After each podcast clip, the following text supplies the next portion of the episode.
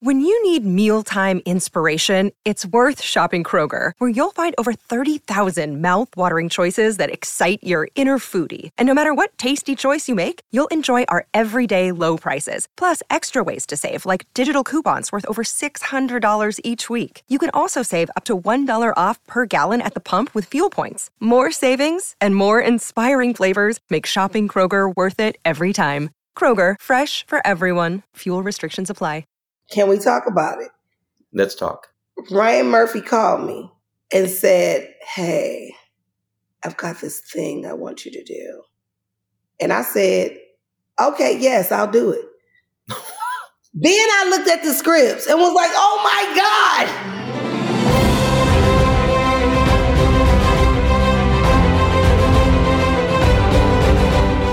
Hello, everyone, and welcome to the Awardist, where we are chatting with the actors, creators, and more who are contenders this year and breaking down the state of the 2023 Emmys race. Might be the 2024 Emmys race if we keep this strike up for too much longer. I'm Entertainment Weekly executive editor Gerrad Hall, and joining me this week is EW editor in chief Patrick Gomez. Hello. Hello. How goes? all right, other than trying to figure out uh, all this strike situation, but I'm grateful that uh, at least some conversations Yeah. are being had now. Yeah. So that's nice to hear. Baby steps. Baby steps. better than no steps at all. Uh, yeah, I mean, things are. it- It's funny because it feels like things uh, like it's a mess and things keep getting messier. When in actuality, I think it's really just like confusion over what people can and can't do, and uh, you know, and all this other stuff. Um, but but yeah, I think we're we're, we're making it out uh, so far so good here on our end right now, and um, you know, business as normal as it can be. Yeah. I mean, honestly, as difficult as it is to navigate the uncertainty, because that's the thing. If we all knew this was going to last a couple months, we'd all be able to plan for a couple months Yeah. from now. But Right. it's it's those conversations that we have to continue to have Mhm. uh, about things that could possibly happen in, like, say, October, November, but that Yeah. probably won't, but maybe will. And so you have Right. to, it's all of that that's been, um, you know, I'm sure anyone in the industry is feeling all that the same. And if you're listening Yeah. to this and not in the industry, that's just a little peek behind the curtain is that we're all just running around like the world's on fire because it kind of is for multiple reasons. Um. But yeah, it's nice to know that at least conversations are being had Yes. versus uh, no one coming to the table.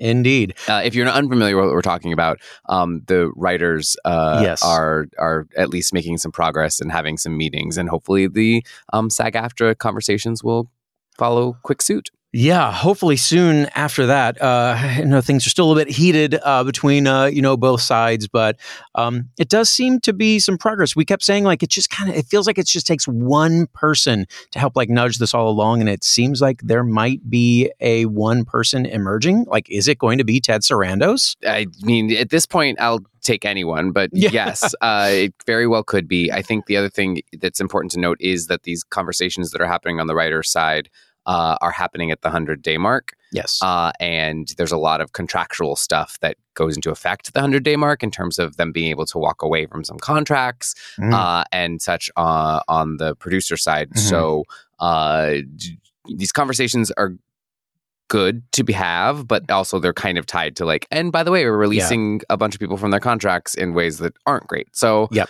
it's, you know, one step forward, two steps back, but we'll take we'll take any conversations we can get. Exactly, exactly. Well, uh, and you know the the news last week was that the Emmys uh, are they've been postponed. We do not have a date uh, just yet, as of this recording, no date just yet. But Phase Two continues. Uh, we we are still uh, you know bringing all of you the interviews. The voting is still going to happen.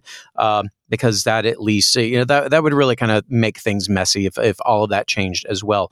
Uh, so today's guest, uh, this is an interview that was conducted before the start of the SAG-AFTRA strike. I she is really one of my favorite people of this interview. Uh, she she got teary eyed a couple times. She made me uh, a little emotional in the process.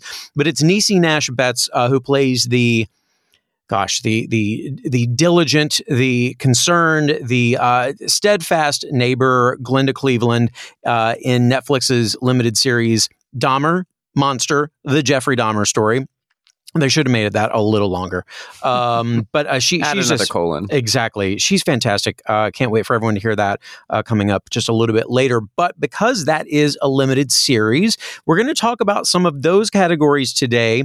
Uh, specifically, she's in the supporting category. So let's talk about the supporting limited and supporting drama actors. And then we'll also talk about the big uh, limited series category. Let's dive into, uh, let's deal with drama first because we love some drama here.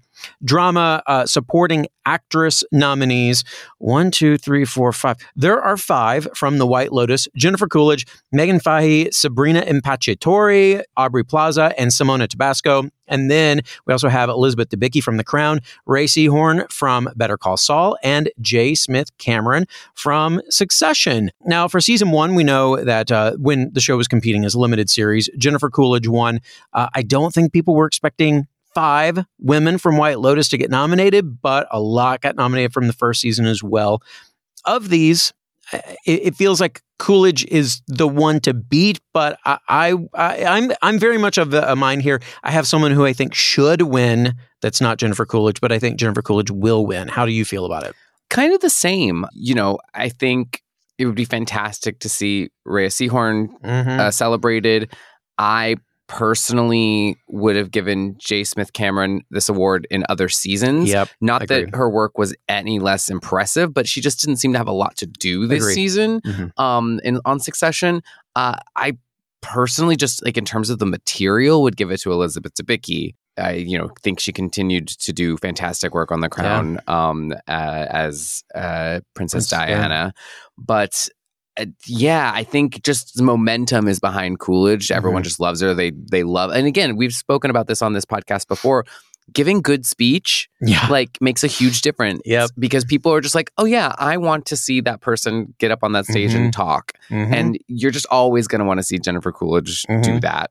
And you know, while maybe there were other people up here with more dynamic performances, you could debate that. Yeah. But I do think that she's definitely the one that's walking into this with the most votes of the Mhm. people that aren't going to go back and rewatch things and just Right. be like, I love her. I'm going to vote for her. Exactly. Yep. Uh, yeah, I'm, I'm right and well there with you on deserved. I'm not saying that. Not saying that it, it would be an undeserved win. She's fantastic. Yep. But there's just all that going into it at Yeah. the top of it. But I'm, I'm curious who this who the person you think deserves. Uh, Meghann Fahy is my choice. Okay. You know that's that's interesting because out of the five, I think she ranks lower on my list out of the Mm. five from White Mm. Lotus. Uh, b- by the way, I also love Sabrina uh, Impacciatore. I think uh, right before nominations, when we were uh, making predictions, I was like, I would love to see her get in, and I was really glad she did. And honestly, I might love her stuff the most.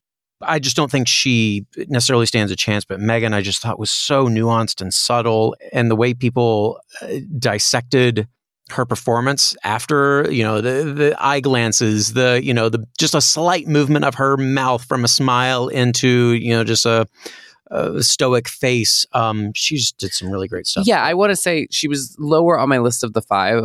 I still think she's fantastic Yeah. and want her like I want her to get like an old school network procedural because I think she would just like elevate it in a Uh-huh. way that like a lot of people in like the early 2000s came in to do procedurals Oh, on yeah. networks like I Yeah. think she would be because she's got that charisma and she's Mhm. got that um uniqueness nerve and talent yeah um, but uh, she's um, I think she's fantastic. So I, I I don't want to discredit her in any way, No, shape, or no, I form. you. But I was just surprised that that was the one that you were like, I think that's the one who deserves the most. But I'm all for it. yeah all she um she's got a really incredible presence and just kind of lights up the screen when she's on it i love her but yeah rhea seehorn i i mean honestly this is a category maybe more than any of the others like if we could have a three-way tie uh, like bring it. I, I would love to see that here but i fear oh, it's it's criminal to say that rhea seehorn is going to walk away from the show with no wins. Probably bob odenkirk as well but But you know what? Like at a certain point, you know, I play dodgeball, and there's some seasons where our team is so not even bad, just the other teams are better. yeah and and we end up winning one game out of the season, and you Mhm. kind of just like are like, can I like can't that just be my narrative? Is Mhm. that we didn't win any of them? Yeah. Like you almost kind of want that. Like yes, there would be a Cinderella story for the final Yeah. season to win it, but you also kind of want to be the Yeah. one that everyone's always like they deserved an Emmy. Mhm. Like I'd almost rather be the person that yeah everyone's there's a like, very different story Yeah. that comes along with that yeah, Mm, Courtney Cox for Friends. Yes. not only never uh, won, she was never even nominated. Yeah. That to me is the that's the, only big one. the head. That's yeah. the other thing too. It's be it would be one thing if only like one or two people from that show Right. got nominated over the years, but Yeah. every single one of them except for her. And I would argue she was maybe in the top three for sure. Oh, 100%. Yeah. Fully agree with I was about to say best, and I was like, well, mm, that's a whole other podcast. Yeah, right, right. Lisa Kudrow. Which maybe we yeah, should do. But anyway, yeah, yeah, Yeah. we'll, we'll talk about that. Um, so sticking with the theme of White Lotus here, moving on to drama uh, supporting actor. Four of the guys: F. Murray Abraham, Michael Imperioli, Theo James, and Will Sharpe. They are joined by four guys from Succession: Matthew Macfadyen. Nicholas Braun, Alan Ruck getting his first nomination here finally, and then Alexander Skarsgård. Lord, I, I mean, so I think it's Macfadyen's to lose. Uh, and tell me if you don't agree, but who do you think could be the upset? I mean, I could see Skarsgård popping in. I would actually, knowing obviously there's rules of how you can submit and guests versus supporting. Like it's the number of episodes you're in divided by the number of episodes of the season. Right. Yeah. I hope I'm doing that maths right. You're right. Yeah. You're mathing correct. My math is mathing. I would say like he'd be a great lock for a guest just because it he even though he was in a lot of the episodes, he, served as a guest actor. Mhm. Like he served Right. as somebody that came in and mixed things up Mhm. and but he not wasn't part of the core group. Yep. So I that's the only reason that I feel like it probably will still go to Macfadyen. It, I would love to see Nicholas Braun get it. I'm glad Alan Ruck got Yeah. got a nomination finally from the Mhm. show because I think he's been fantastic from minute one. Although similar to Skarsgård, this season he felt like part of the group, and I think the joke was all the other seasons that he wasn't, and so I think that's also Yeah. probably why he didn't get nominated because he kind of did kind of seem as like. So on the peripheral. Yeah, Yeah. on the peripheral, and he kind of was still down, but like was able to have his moments, Yes. Which I thought were really strong. And again, not to discredit any of the White Lotus guys, but I think I think here it's just all the momentum's behind Succession. Yeah. It's funny because before nominations, F. Murray Abraham was on everyone's list as like a lock. And of the guys, I was like, well, yeah, I mean, he was fine. He was he was great. He's F. Murray Abraham. But I thought there were others who I was like, why are they not considered a lock? And some of those did get in. I think Will Sharpe is fantastic in Mhm. this show. Um, he, like Meghann, I, I think there's so much, you know, great subtlety to what he got to do. Whereas Theo James was just kind of in your face the whole time. But I think there's there's a lot to be said for that too, because the character he was overcompensating in so many ways. Yeah, there was a way to make that character really one dimensional, and Yep. he certainly did not. And Michael Imperioli also was very quiet in his performance Yep. with this. And I know you liked Adam DiMarco. and Yes. you were really pulling for him. I, he's I great. would have loved Adam to yeah. get nominated. Actually, to be honest, out of over all five of Yeah. these guys, I would have rather him be nominated. I just thought he did such a fantastic job. and he had a lot of different stuff to do as Yeah. well. Yeah. but it, it struck me that F. Murray Abraham was a front runner in the way that he was Mhm. and has been, just because you know there is the clouds of Yeah. the accusations Yeah. and you know obviously he's spoken out against those accusations Mhm. but you know there was multiple conversations there and so i was Mm-hmm. i was so intrigued about the fact that like he was just still like the front runner there Mhm. But I, I agree with you that like that was the conversation prior to nominations but now it does seem like everyone's on team succession at least like Yeah. the buzz I think so. I think so. Uh, yeah. So, uh, congrats in advance to Matthew Macfadyen. we'll go ahead and say that. Okay. Now let's jump over to limited or anthology series or television movie. Let's talk about the supporting actresses first. We've got two from Welcome to Chippendales, Annaleigh Ashford, who I love so much and Oh, yeah. everything, and Juliette Lewis from Beef, Maria Bello, Claire Danes for Fleishman is in Trouble, Camila Morrone, I hope I'm saying her name correctly, from Daisy Jones and the Six, Niecy, as we've mentioned, from Dahmer, and then Merritt Wever for Tiny Beautiful Things. Merritt Wever is just that actress that at least I unfortunately can forget about in between projects, but then the Mhm. minute they're in something, they're always the best. They're best, and I get so in it. excited when I see her name pop up in casting. I'm like, oh, she's so good. yes, fantastic. I think like she just deserves all the awards Mhm. for like give her best cinematography. Like I don't know, like she deserves Yeah. all of them. Yeah, yeah, and she is a previous Emmy winner. Uh, with uh, I think I've said here one of my favorite speeches ever. She was so uh, like shocked that all she could say was "thanks, thank you, thank you. I got to go. And just ran off. Um, but that said, I, I think Niecy is a clear front runner here. I don't really know if anyone can beat her. It's also so interesting just because all the different award shows have different, like Dahmer to me seems like 9,000 years it? ago Yeah. in a way that some of these other shows feel more recent. But I agree. I think the momentum is, is behind her here, which is just incredible. For, like her journey in Hollywood has oh been gosh. just incredible. And I love that, like, this is an award show, and you've got Claire Danes in the Mhm. mix here, and the Mhm. fact that we're not like, Who well, the Emmys love. who the Emmys love, Yeah.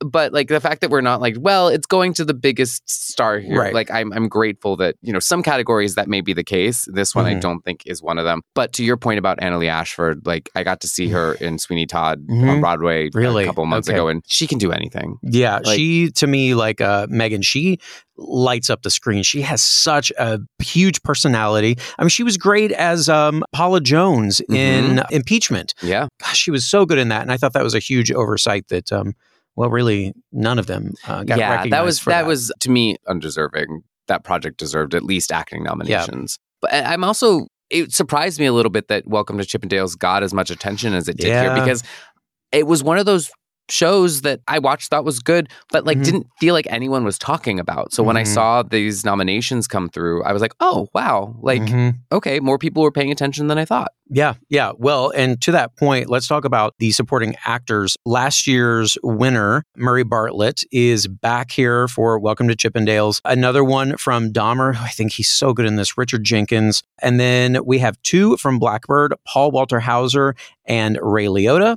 Two from Beef, Joseph Lee and Young Mazino. And then from Love and Death, Jesse Plemons. Uh, of course, this is a posthumous nomination for Ray Liotta. I think between the two from Blackbird, Paul probably has more momentum. Actually, I think he probably has the momentum to win, but I would not be upset if Richard Jenkins won. I could also see though, as you mentioned, a, a posthumous win for Yeah. Ray Liotta just because Mm-hmm. not that he's undeserving, but Right. but like I think that that could push him to a possible win here as well.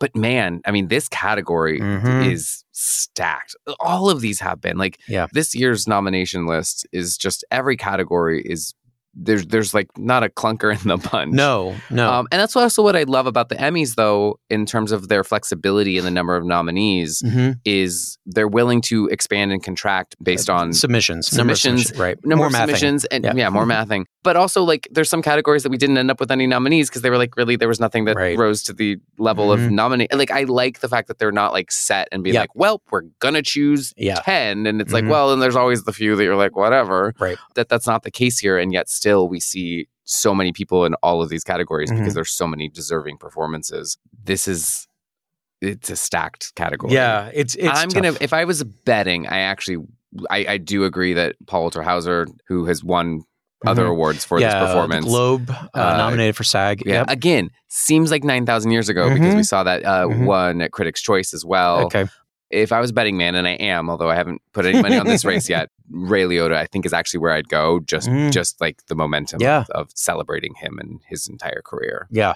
Uh, worth noting, too, Murray Bartlett's a double nominee also for guest in a drama for The Last of Us, which that- gets tricky, too, because he and, and Nick Offerman both, like, I don't know how you choose between the two of them for that show. Right, And they might cancel each other out. they might cancel each other out there. I wish they could have submitted that as a as a movie, just because Yeah. it was so one off right.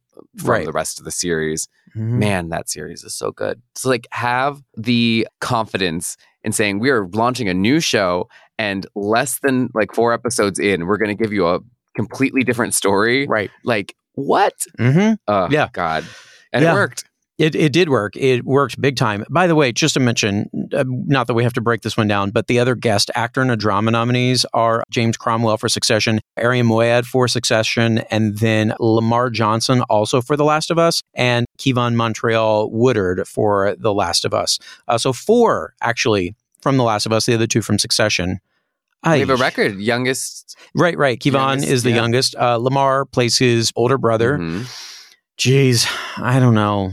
That's that's tough. That's one because I love Arian and I think he's a fantastic actor. But similar to J. Smith Cameron, I didn't feel like there was like a ton there. So Yeah. his nomination surprised me not because of his talent, but because I just was like, it's hard to pinpoint mm-hmm. a moment that you're just like, right. man, That's that was a great scene this yep. season. Yep, yep. Where unlike James Cromwell, who uh, the funeral, of course, was incredible for everyone. That's that's definitely his moment. But ugh, yeah, I don't know. Oh boy! Well, Look going off the off the I, off yeah, script. yeah. Um, well, yeah. So getting back to, to our plan. category. Mm-hmm. Um, so the big category: limited or anthology series. Five nominees: Beef, Dahmer, Daisy Jones, and the six. Fleishman is in trouble. Obi Wan Kenobi. Congrats to Obi Wan for its nomination. We can talk about the other four. yeah, I think buzz wise, Beef is what people were talking yeah. about at the time of nominations being made and is the one most fresh on everyone's mind, I feel. Dahmer, of course, has won a ton of awards. So I could mm-hmm. see that wave continue for them. But yeah, I don't know. And the and the thing is, Daisy Jones is great. People love it. Yep. Fleishman was really interesting. I thought it was creative storytelling. Mm-hmm. I, I liked that as well. I think I would go beef here. Yeah. Yeah. Uh, so uh, good for Netflix. Uh, they have two. They're competing against themselves, yeah. essentially. Um, yeah, I think there might be some kind of, if I'm looking at my ballot thinking, if I'm, I'm giving Niecy the win, I'm probably giving Evan Peters the win. We'll talk about that category next week. I, I will award reward award the actors but i don't know if i feel like going so far as to like give it to the series which of course a lot of people there was some controversy about the families of the victims right right uh, not loving the story being retold yeah. without them being more they didn't know yeah. that it was going to happen and not by any means does it uh, you know glamorize anything that he did uh, in fact it drew attention. I did not know how much like like Niecy's character and other people were trying to like get police's attention, and it kind of became a bit of a you know a race issue that that neighborhood, that part of town, police didn't really necessarily care about what was going on. They're like, uh, it's whatever. So that's that to me is really what the story is about. The the that he could have been stopped. Yeah. So yeah, I guess I go with beef as well. Ugh, that's a tough one. That's yeah. a tough one. Like last year, they were they were tough ones as well. The dropout ended up emerging there. Yeah, sure, fine. I'll, I'll say beef.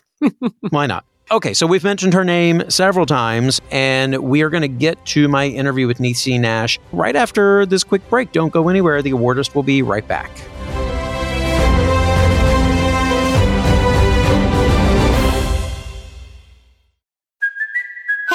Kaley Cuoco for Priceline. Ready to go to your happy place for a happy price? Well, why didn't you say so? Just download the Priceline app right now and save up to 60% on hotels. So, whether it's Cousin Kevin's Kazoo concert in Kansas City, go Kevin, or Becky's Bachelorette Bash in Bermuda, you never have to miss a trip ever again. So, download the Priceline app today. Your savings are waiting.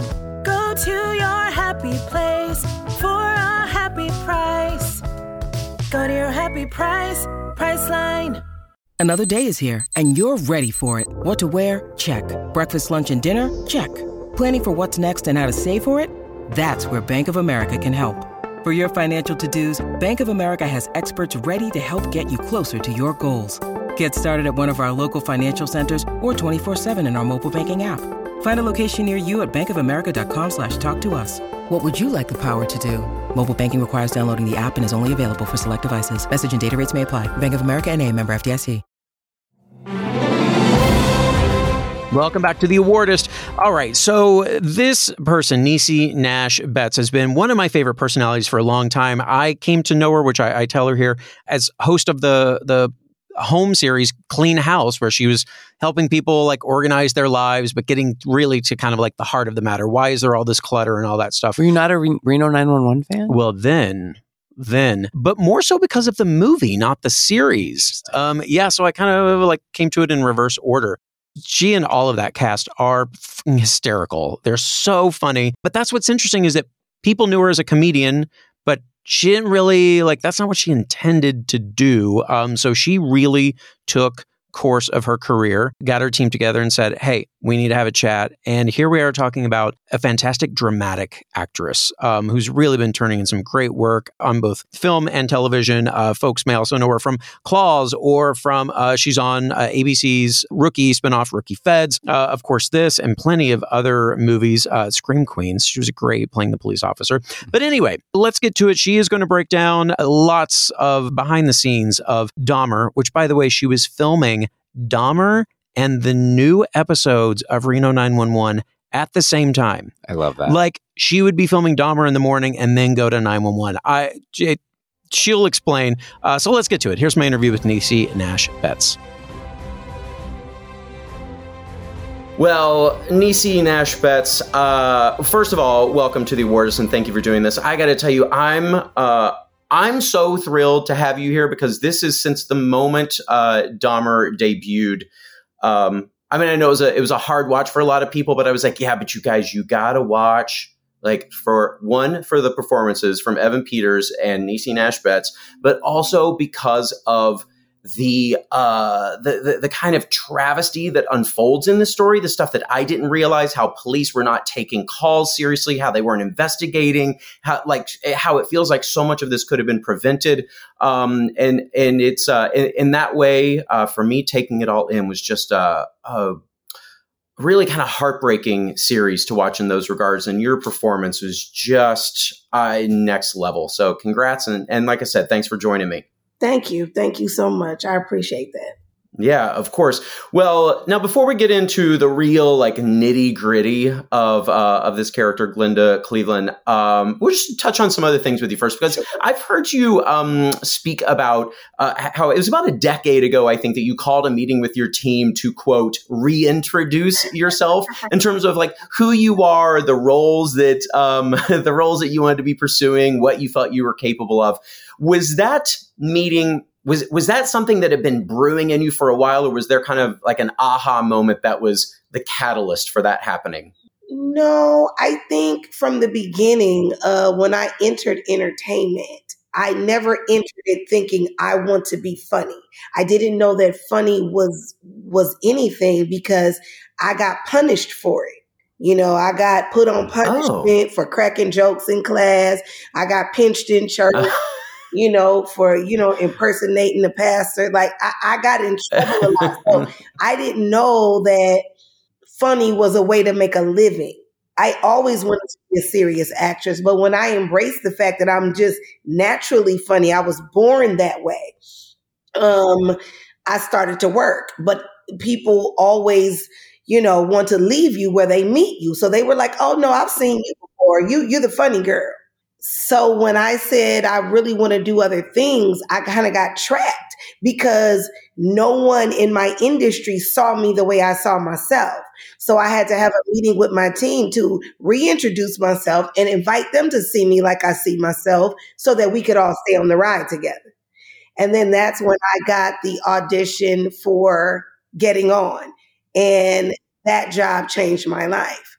That's the one. That's what you, you think it changed everything for you changed my life. Yes. It changed my life in terms of the expansion. I would have still been working my entire career being a funny girl, but now I'm all the girls. You know, yeah. That, that, job let the industry know that they could trust me with whatever the work is. I can make you laugh and I can make you cry, and everybody can't see that they can do both. Right. Did so? Did you feel that uh, that that light switch flip pretty quickly then uh, with that role, or did it still did it still take a minute? I felt the light switch immediately. Mm. Ava DuVernay called me at home, and I didn't know her to say, "I saw you in this project, and I think you would be perfect for this role in Selma. You are my Richie Jean." And then I also was nominated for uh, an Emmy two years in a row because of that role. Uh, yeah. And then the jobs that I got after, people were searching for the the groundedness that they saw in Nurse DiDi Ortley. So I, I felt it right away. Have you ever booked a role where the the like the character description was like a Niecy Nash type, and you're like, well, hi, I'm right here. Booked one, no. Seen it, yes. Ah, okay. Yeah, because if you want a Niecy Nash type, call me. We don't, we don't exactly. have to play these games. No, it kills me when people tell those stories. They're like, "Yeah, I saw it. It was a casting call looking for a whoever, you know, fill in the actor's name type," and they're like, I, "I'm available for work. Call me up. What's the hesitation?" Right here. Yeah. it's that's so wild to me. Well, I mean, like you said though, you you came up in and made a name for yourself um, in comedy on uh, so many great fun projects. Though I have to admit, I think my introduction to you was you being you on Clean House. I was into that show because I am an organization freak. Like I cannot handle uh, clutter. So were you were my that jam. Thank you. People were into that one for different reasons. Um, Well, there was a, a great emotional hook on that show too. because it, that show kind of felt like therapy in a way. Yep, yep. Because the clutter was always an outward expression of an inward thing. And I'm like, well, let me peel back the layers and get to that part so that you can stop living like this part. So it's funny because that is one show that people still come up to me and talk to me about to this day. Matter of fact, I ran into one of my one of my families at the grocery store the other day. Get out. No, and I was like, hey, girl. Um, so, yes, people still talk about that show. And, you know, the writers are striking. I went out on the picket line in solidarity. One of the girls who was picketing said, You did my sister's house on Clean House. And I'm like, What? So yeah, that one is that one is still still out there for some people. Yeah, yeah. Well, it sounds like it, it still holds a, a special place there for you. But what's interesting that you said was um, that getting to peel back the layers with these people and you know find out what's at the core, what's going on. You're doing that as an actor too, are you not? I'm doing that as an actor too, and it's delicious. Mm-hmm. it almost brings tears to my eyes when I think about, you know, it's like fine dining. When you, you know, you eat fast food all the time and then somebody takes you to a really nice restaurant and they say, order whatever you want. You know what I mean? Or when you was a kid and you go to a nice restaurant and you know you don't got to worry about the bill and you just pointing to everything you want. I feel like that in my acting career because now that the industry knows that they can trust me, comedy, drama, or right down the middle, the options, I can choose what I want to do. And it, and it, and it, and it all tastes good. People say, do you have a favorite? Do you like comedy or drama? And I say, I like work. uh-huh. I like work. Cause why? Cause I want to go have fine dining. You see how I brought that back around? So the work is Uh-huh. what's going to get me the thing. But I I enjoy um doing things I haven't done before. But the but the but the most satiating part about all of it is to know that my peers in this industry understand at this point that Niecy Nash is a multi hyphenate. She can make you laugh. She can make you cry. She can give you right in between. And not everybody in this business can do both. So I'm happy that they know they can trust me. hmm Yeah. Um, as you are, you know, having more options on the menu uh, at the fine dining restaurant to choose from, uh, do you find yourself, um, maybe especially as it pertains to comedy, being pickier? You know, I think what happened was I was doing so many funny things.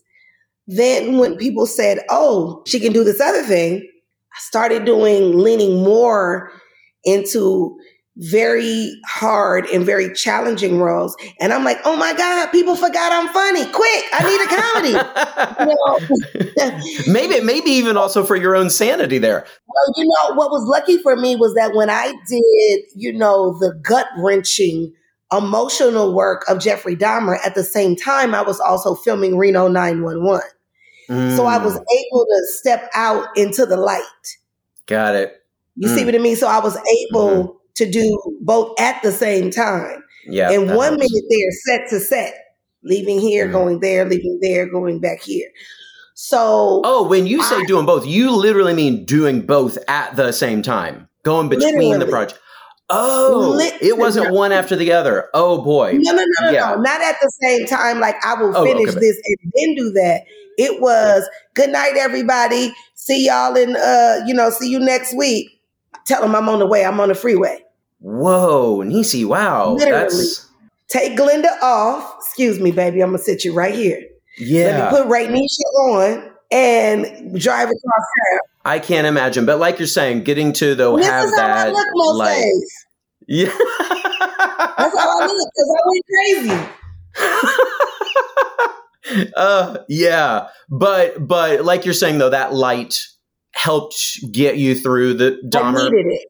Yeah. Well, and by the way, I also want to mention another uh, recent series you were just fantastic on as Devi's therapist on Never Have I Ever. Uh, you were just uh, love you, love that show so much. Um, and that final season That's was oh, so good, so good. Love that. Thank you. Thank Yeah. you. I love getting that call from Mindy Kaling because um, they had filmed it with someone else. And I don't know what happened, but they called me and said, Are you available? You know, we want to do a reshoot of these scenes and we want to shoot them all at once. That was the first call.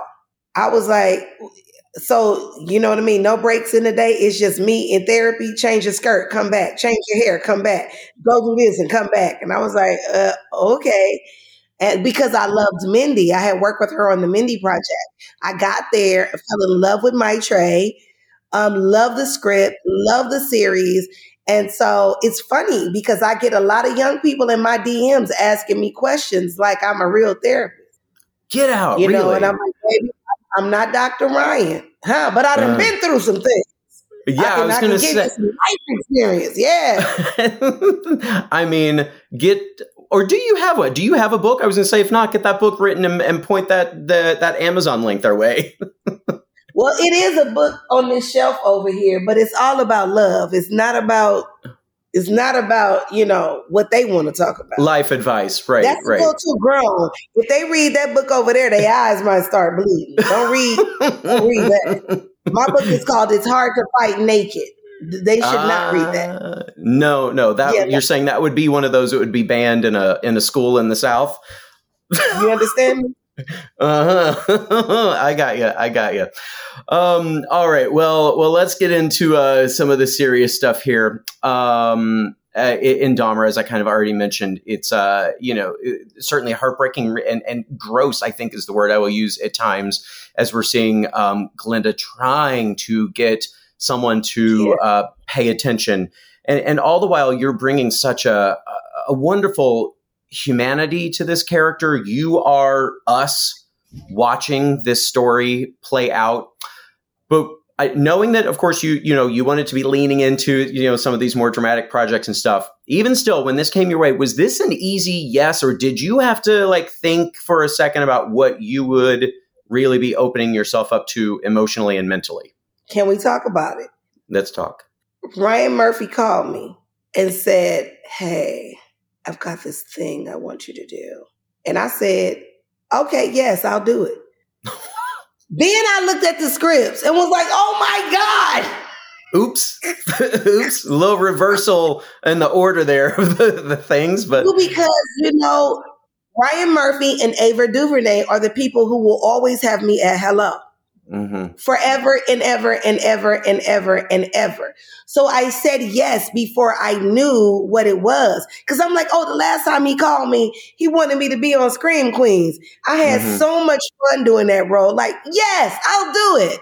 yeah, And then he was like, I'm going to send you something. And I was like, yeah. You know, when I read it, I'm like, oh boy, put your big girl pants on. Because anytime you play real people, there is such a weight and a responsibility to get it right. The same when Ava, you know, cast me and when they see us, the story about the Central Park Five, you know, the same when I was in Selma, you know, playing Richie Jean. These are all real people. And um, so when they get ready to make my life story, they better get it right. No, just kidding. But um, when you when you play a real person, there is much more weight added to it because you have to consider them, their family, their, you know, uh, their essence, the way they took up space. You know, you so it's a lot involved in that part. But I said yes quick, so I didn't have a choice. Hmm. Well, so once you dug in, uh, you were getting all those scripts. Was there uh, uh was, there a, a scene, a moment that, as you read it, you were like, "Oh boy, that day is going to be a rough one," or maybe a couple days, depending on how long the scene was. Well, the scene where Evan and I finally come face to face people in mm. the world call it the sandwich scene. Mm-hmm, mm-hmm. When I let him into my apartment and finally look him in his eyes and said, What are you doing over there? I knew that was going to cost me something. Um, I knew that walking in to that baby's funeral, the mother is over there wailing, you know, and to look at that father and say, I tried. It breaks my heart every time I think about it because it could have been prevented.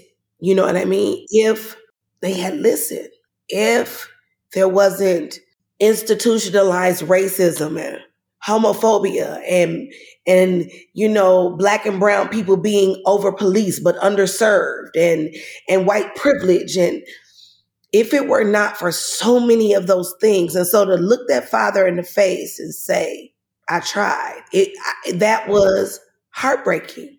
Um, and also to hear Glenda Cleveland when she called the police after they walked the Konerak baby back into that house and hear her say, well, is it, I'm just following up. Cause you know, my, my, you know, my kids say that they saw him playing with earthworms and things, that he was a baby, that was a child. And I just want to make sure, you know, those three things um, I think I knew were going to be the things that were going to cost me something. Mm-hmm. Well, I had specifically written those two down uh, to to kind of break down with you because, um, well, I mean, first of all, with the uh, Glenda and her daughter, as they see, uh, you know, that that young victim uh, wandering the, the, the, street, and, and Dahmer claims, "Oh, he's just intoxicated. Let me get him back inside. He's okay." Um, I mean, you you are a parent yourself. Mm-hmm. So how, how, like how much did even that play into that? Th- there's a desperation um, that that comes through from you in that scene. Well, you know, I don't know. Many people don't know, but there was my daughter and my niece standing your, on the your porch. your real daughter and niece. Yeah.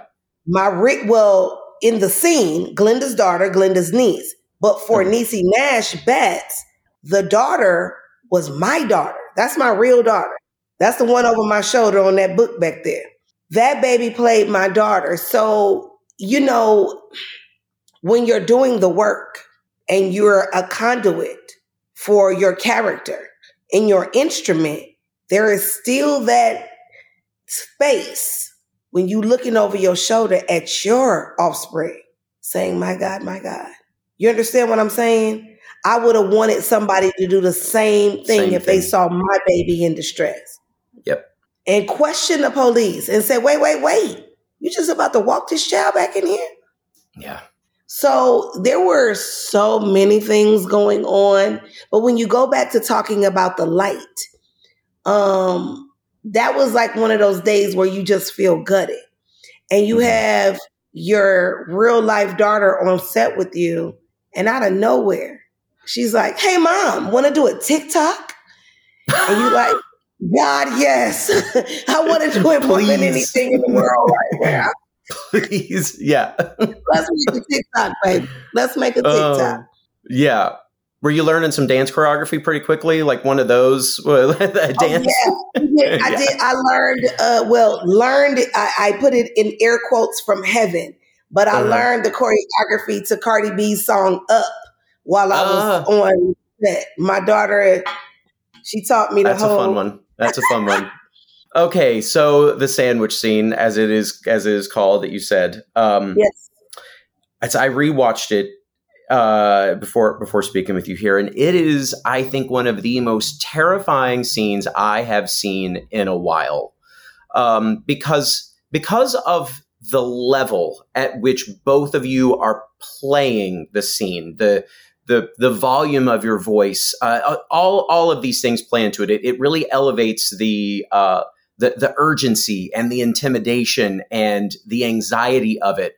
Were there a lot of discussions about the the, specifics, the specifics of that, how to play it, and and did you even like f- perhaps film it multiple times in different ways? There was not a lot of conversation. Um, I think Evan and I both knew it was coming. Mm. Um, we had not really had any time on camera that was that extended or that intense. Um, and because Evan is an actor who stays in his process, mm-hmm. we didn't really connect on set because he needed to stay intimidating. He needed to stay um, uh, menacing you know, mm-hmm. in his mm-hmm. own way. So it wasn't like we were like, hey, what you do last weekend? There was none of that. So now we have this scene on this day. Although I was very protective of Evan and I wanted to make sure he knew that I was praying for him and I wanted to make sure that he knew, you know, that I was covering him as best I could, you know, because he had a lot on him. But when we get to this particular day and this particular scene, I look up and lo and behold, guess who I see? Ryan Murphy. Oh. I'm like, what are you doing here? He's like, I came to see the scene. I'm like, oh God, okay. All right. no All extra right. pressure, but fine. Right. And I think we walked through it once in rehearsal, and Ryan was like, yeah. And he left. And Evan and I got to work. Okay. We I mean, I guess that's all the confidence perhaps you needed. Baby. And yeah. what I knew for sure in my instrument was that I needed to let the audience know that I was deathly afraid. But I needed Evan's character, Jeff Dahmer, to think I was as cool as a fan. Mm-hmm. So there was a duality in that scene that I'm not going to tell you is easy to play for me, uh, but I was up for it. And I'm like, how do I bake in the elements that let lets the audience know? Please be afraid for me because I'm afraid for me. But let Jeff Dahmer know. Try it if you want to, because you got the right one on the wrong day. So those mm-hmm. are two totally different things that you're trying to play at the same time. Ask me how I did it. How'd you do Just it? Just ask me. I don't know. but sometimes though, but sometimes though, tell me this though, if you had thought about it too much, would that have been perhaps to your detriment? No, I needed to think about it because sometimes you're in a space and a place where two things can be true at the same time. Yeah. Right? Yeah. I'm angry and I love you. Mm-hmm. Two totally different things and emotions, but they can both be true at the same time. It was a balancing act, and I wanted to be very present to walk in the truth of it because I needed people to um, see themselves in the moment, right? If that was me, because we always do that. If I was the neighbor, if I was the girlfriend, you, you know what I mean? So you want to give people the uh, duality of the emotions that you're experiencing in the moment, which is the reason why, as soon as he walks away, Glenda goes, it's almost like she was holding her breath the entire time. You know what I mean? Um, and it was like I faced my biggest fear.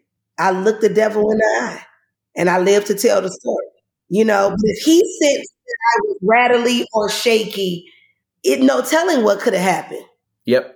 Yeah, yeah, because he, oh he was he was looking for his in for sure, uh, and oh, yeah. I I love that she that you did not give it to him at all. Yeah, that no. that breath at the as soon as that door closes and that I think I felt myself take the breath with you. It's like, okay. I mean, just being glad that the scene is done because what you didn't know the yeah. way it was going to go. But my gosh, no. well, huge, huge uh, applause and kudos uh, on that because Thank it's you. it's a Thank it's you. a real, really. Uh, I was about to say beautiful, but beautiful in the technique and the and, and the emotions that it, it, evoked both between the two of you and and for us watching.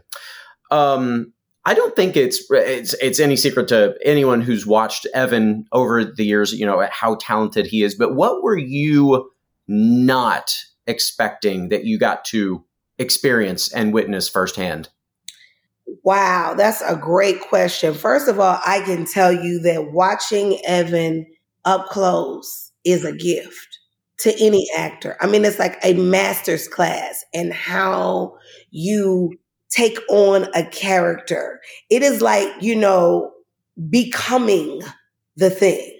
You know what I mean? Uh, I didn't, I never worked with him before, so I didn't know his process. So I didn't know that we couldn't chit chat and, you know what I mean, and pal around, uh, in between takes or, you know, whenever I saw him, you know what I mean? I was like, I thought he was mean and I was like, I'm a nice lady. I know you're not gonna be mean to me.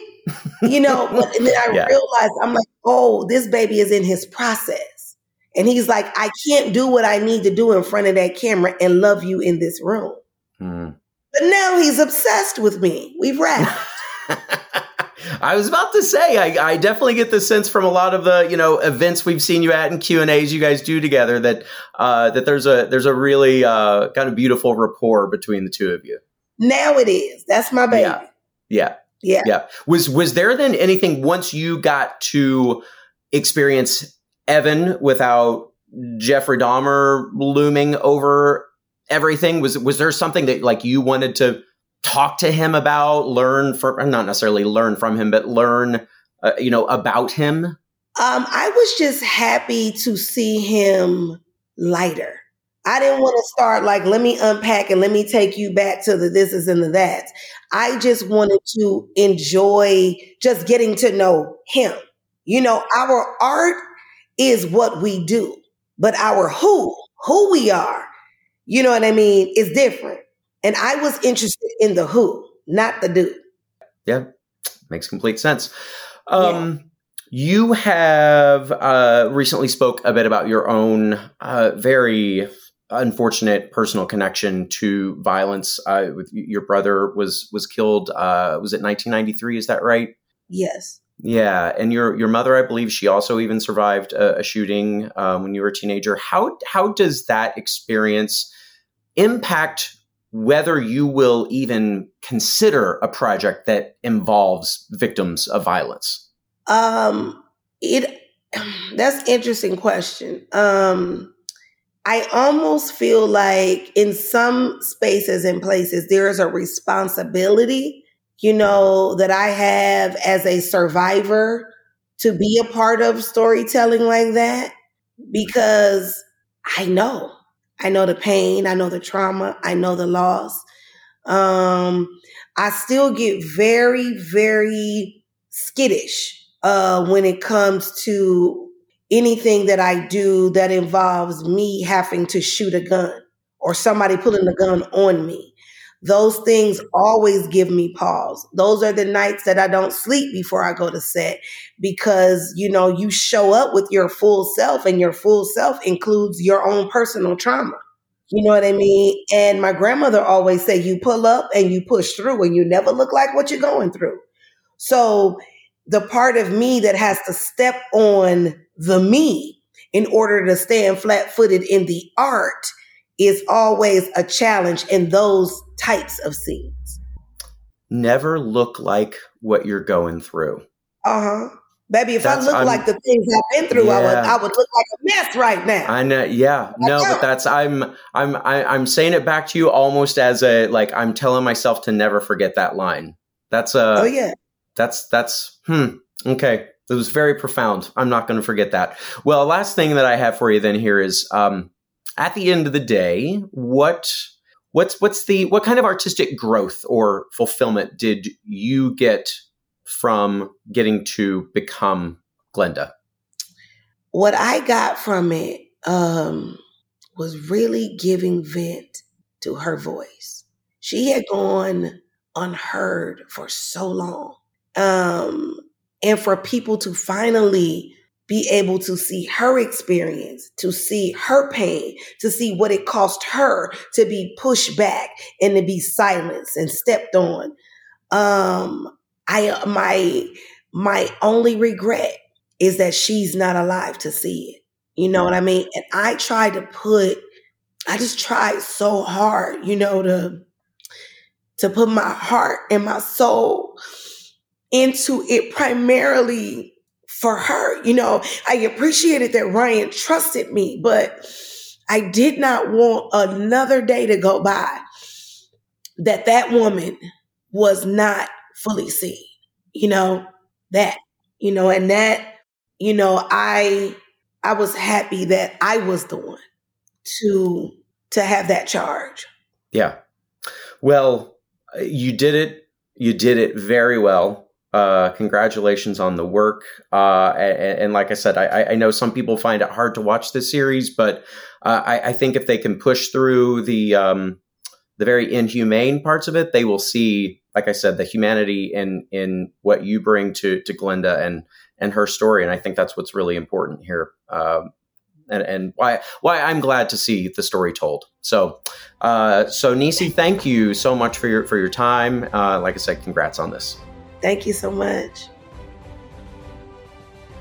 Well, I wish I would have had a, a, few days just to talk to her, like just to spin with her. I'd love to hang out with Niecy. Uh, she just is such a genuine person, but her work has just been so fantastic. And, you know, she had her own daughter there on set with her. This was like an Oprah interview, Gerrad. It, like she was getting so emotional. I, look, I mean, uh, uh, should I add that to the resume? Like yeah. ability to make people cry, a la Oprah. And no, no, but it's you know the emotions are all there and raw. I mean, the fact that she didn't even really know who she was playing when Ryan called and said, Hey, you want to do this? And then had to be like, Oh, shit.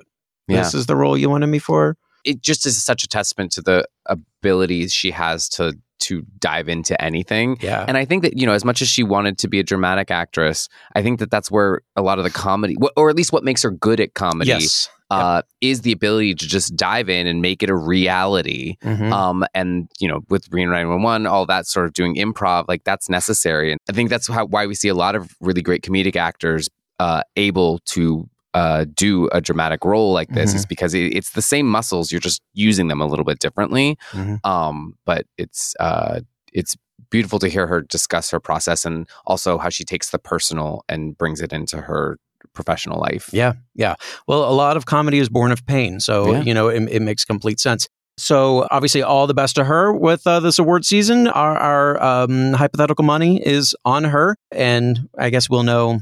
I don't know. We'll one month, we'll two months, early 2024. We'll take bets on that too. Yeah, exactly. Next time, next week. Well, Patrick, that's it. Thanks for joining me. Of course, anytime. And thanks so much to all of you for listening. If you like what you're hearing here on The Awardist, you can follow, rate the podcast, and leave us an award winning review on Apple Podcasts. And to keep the conversation with us going, you can follow Entertainment Weekly on all socials. We're at EW on Twitter or X or whatever the heck you want to call it, and at Entertainment Weekly everywhere else. You can also tag me at Gerrad Hall. We will see you back here next week.